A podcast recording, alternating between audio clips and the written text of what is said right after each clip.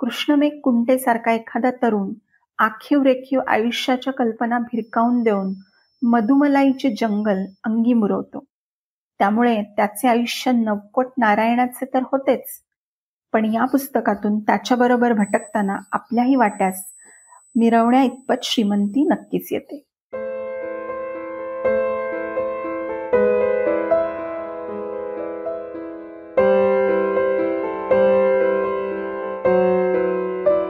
नमस्कार श्रोते हो मी आहे तुमची होस्ट द्वितीया.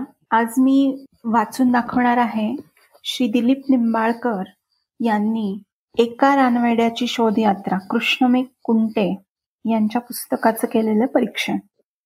पुण्यातील गर्दी भरल्या रस्त्यातून सुसाट वेगाने वेडीवाकडी वळणे घेत जाणाऱ्या एखाद्या बाईकवरील तरुणाला पाहिलं की मला कृष्णमेघ कुंटे या रानवेड्याची आठवण होते.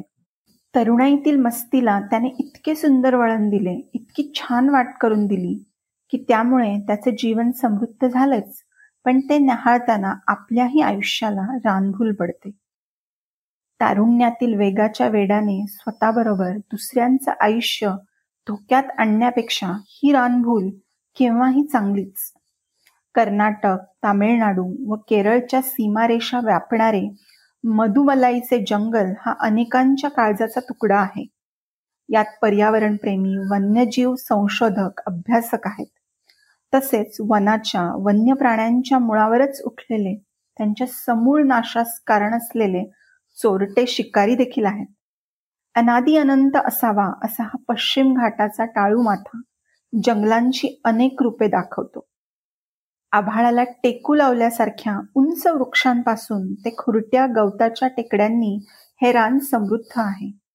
या रानाच्या पोटात वन्यजीवांची वनस्पतींची अगणित कुपिते दडलेली आहेत. त्यांचा शोध रानाचेच पोट धरून घेताना आपण एका रानवेड्याची शोधयात्रा या कृष्णमेघ कुंटे यांच्या पुस्तकांच्या पानापानांतून त्या रानाचे होतो. मग आपल्याला भेटतात अखंड आयुष्य झाडावरच काढणारे बेडूक. अंडी घालून जन्माला येणाऱ्या जीवाच्या खाण्यापिण्याची सोय करून निघून जाणाऱ्या कुंभार माशा. आळिंब्याचे विलक्षण देखणे प्रकार. एकट्या दुकट्या बिबट्याला सळो की पळो करून सोडणाऱ्या रानकुत्र्यांच्या टोळ्या.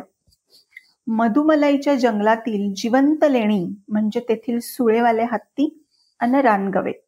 या हत्तींच्या संदर्भातील एका संशोधनासाठीच लेखकाने या जंगलातील तीनही ऋतू सलगपणे न्याहाळले या जंगलात जाण्यासाठी तयार झालेली पार्श्वभूमीही आपल्याला तेवढीच अंतर्मुख करणारी आहे.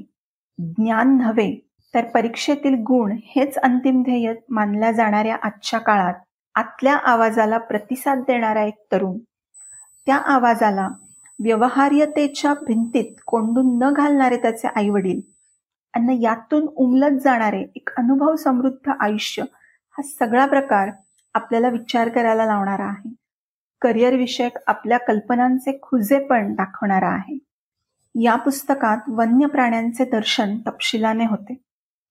गवतापासून गगनचुंबी वृक्षांची ओळख होते. पण या सर्वांपेक्षाही वाचकाला अस्वस्थ करणारा भाग आहे तो आदिवासींच्या जंगल प्रेमाचा. त्यांना असलेल्या वन्य प्राण्यांविषयीच्या आस्थेचा आणि या भूमिपुत्रांना केवळ पोटापायी राबवून घेणाऱ्या समाज व्यवस्थेचा हस्तिदंत चंदन या आदिवासींच्या गरजा नाहीतच. तथाकथित उच्चभ्रूंच्या या वस्तूंच्या लालसेपोटी त्यांनी आदिवासींना हे गुन्हे करण्यास प्रवृत्त केले आहे. वनातूनच पोटापुरते मिळवण्याचे आदिवासींचे परंपरागत शहाणपण नागरी संस्कृतीमधील विद्वान आणि धनिकांनी मालवून टाकले. धरणे खाणी अभयारण्य अशा करणातून आदिवासींना प्रकल्पग्रस्त केले. मायभूमीपासून दुरावलेला हा आदिवासी बावरलेला आहे. नव्या आयुष्याशी जुळवून घेताना त्याच्या आयुष्याची जी फरफट होते त्याचे गुन्हेगार आपण नागरी संस्कृतीचे उपभोक्ते आहोत. ही अपराधी भावना जागी करणारे हे लेखन कोणाही संवेदनशील माणसाला अस्वस्थ करणारे आहे. निदान या एका कारणासाठी तरी हे पुस्तक वाचावेच लागेल. जंगल वन्य प्राणी याविषयीचे सर्वसामान्य माणसाचे कुतूहल दोन चार दिवसांच्या रानसहवासाने मावळणारे असते. रोजच्या सुखसोयींना फारसा धक्का न लावता हे अनुभवायचे असते. हातचे राखून जगणे हा सर्वसामान्यांचा राजपथच असतो. यातील अपरिहार्यता किती आणि चाकोरीतले आयुष्य जगण्याच्या सवयीचा भाग किती हा वेगळा विषय आहे.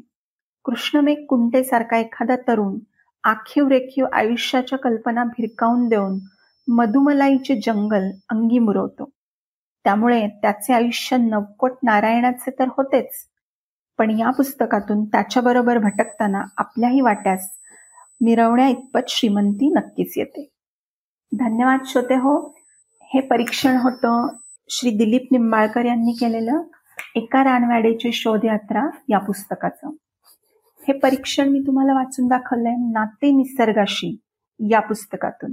नाते निसर्गाशी या श्री दिलीप निंबाळकर यांच्या पुस्तकामध्ये त्यांनी पन्नास पुस्तकांचं परीक्षण केलेलं आहे. ही सर्व पुस्तके निसर्ग या विषयावरची आहेत.